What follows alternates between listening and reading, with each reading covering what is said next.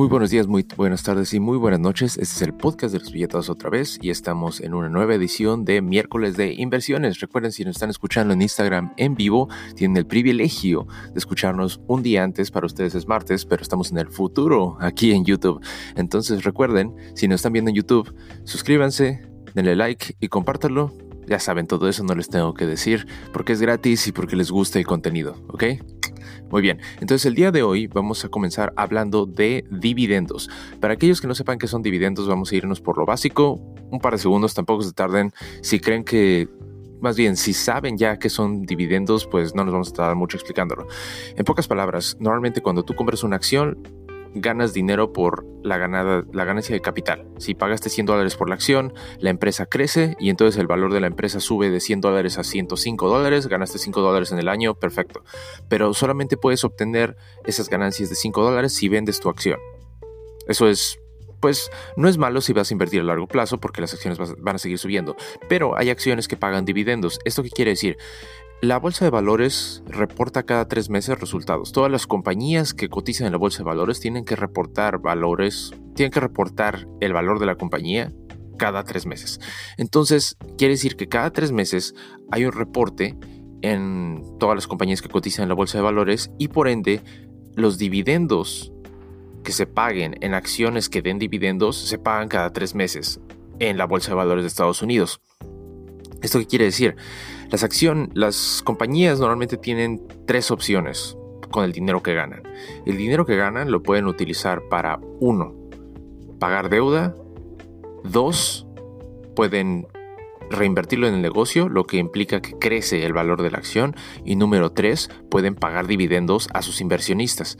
Entonces, si por ejemplo Apple este cuatrimestre le fue muy bien en sus ventas y reportó ganancias bastante altas, Apple es una acción que paga dividendos, alrededor de 4% anual. Entonces ellos van a tomar una porción de sus ganancias y van a devolvérselas a ustedes en forma de dinero en efectivo que va a su cuenta de cualquier broker que estén utilizando en la bolsa. Entonces, ¿qué quiere decir? La acción sube, pero aparte de que la acción suba, ustedes van a percibir una cantidad de dinero cada trimestre. ¿Esto por qué es interesante? 1, porque ustedes técnicamente podrían vivir solamente de las ganancias de dividendos sin tener que trabajar. Por supuesto, la cantidad tendría que ser bastante elevada para poder dejar de trabajar y también depende de qué tanto tengan ustedes de gastos en sus presupuestos. Y si quieren hablar de eso, vamos a hablar el día de mañana de presupuesto, cómo reducir los gastos para que así ustedes puedan reducir la cantidad de dinero que necesitan invertida para tener ingresos pasivos para alcanzar libertad financiera. Pero bueno, eso es tema de mañana. El tema de hoy, es cómo invertir el dinero en la bolsa para obtener dividendos de tal manera que vivan solo de los dividendos, que no tengan que tocar el capital. Y recuerden, lo que yo les diga en este momento es solamente para motivos de entretenimiento. No soy asesoría financiera profesional. ¿Por qué? Porque estoy grabando en la sala de mi casa. No deben de estar escuchando a nadie que grabe en la sala de su casa como asesoría profesional. Escúchenme para divertirse, escúchenme para obtener las herramientas necesarias para poder invertir, pero no me escuchen como asesoría profesional. Yo no soy asesoría profesional. Ya que me quité ese problema legal de la espalda, vamos a continuar hablando de dividendos. Vamos a hablar de números específicos. Si estamos hablando de Estados Unidos, en Estados Unidos el tener un salario de $50,000 al año es perfectamente suficiente para poder sobrevivir. Simplemente de ese dinero.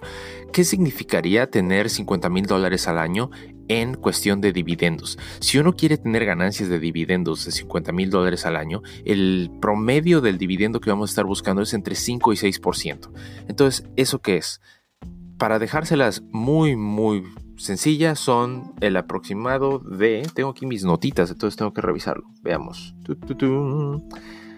Necesitarías el aproximado de $833,000 invertidos en la bolsa en acciones de dividendos. Ahora, eso suena como muchísimo dinero, pero recuerden que como cualquier otra cosa en el mercado de inversiones de valores, si ustedes están jóvenes y el tiempo está de su lado, ya la hicieron. ¿Por qué? Porque si tuvieran 20 años, si tienen 20 años, lo que necesitarían es ahorrar al mes o poner en las acciones al mes el equivalente a $2,250 al mes. Ya sé que suena como una cantidad exorbitante, pero si ustedes están aquí para alcanzar libertad financiera, hay muchos recursos en los que ustedes pueden crear side hustles, que por cierto todos los martes tenemos programas de side hustles para poder incrementar sus ganancias y poner esas ganancias en inversión de dividendos. Su meta debe ser poner $1,000 al mes, pero si tienen $100 al mes, $50 al mes, lo que sea que ustedes tengan al mes, pueden meterlo en acciones de dividendos que les den hasta el 6% trimestral, lo cual es una muy buena ganancia. Ahora, si estamos hablando de México, en México, en vez de hablar de $50,000 al año, hablemos de $50,000 al mes. $50,000 al mes en cuestión de dividendos, tomando una tasa del 6%, implica que ustedes tendrían que tener una base de inversión aproximadamente de $450,000 invertidos, que son el equivalente a la tasa actual de hoy, como $9 millones de pesos. Ahora, lo mismo, si ustedes comienzan a trabajar a la edad de los 20 años, lo que necesitarían invertir en la bolsa a base de dividendos son el equivalente de $1,250 al mes, que si estamos hablando eso en pesos mexicanos, son el aproximado de $25,000 al mes. Ahora, que esto igual puede sonar como es que esto es muchísimo dinero, ¿cómo voy a poder poner esto en la bolsa? Sí, estamos hablando de un ideal que después de 30 años puedas retirarte y tomar simplemente los intereses de $50,000 al mes. Pero el tener una cantidad de tu portafolio en acciones de dividendos siempre es un movimiento inteligente. ¿Por qué?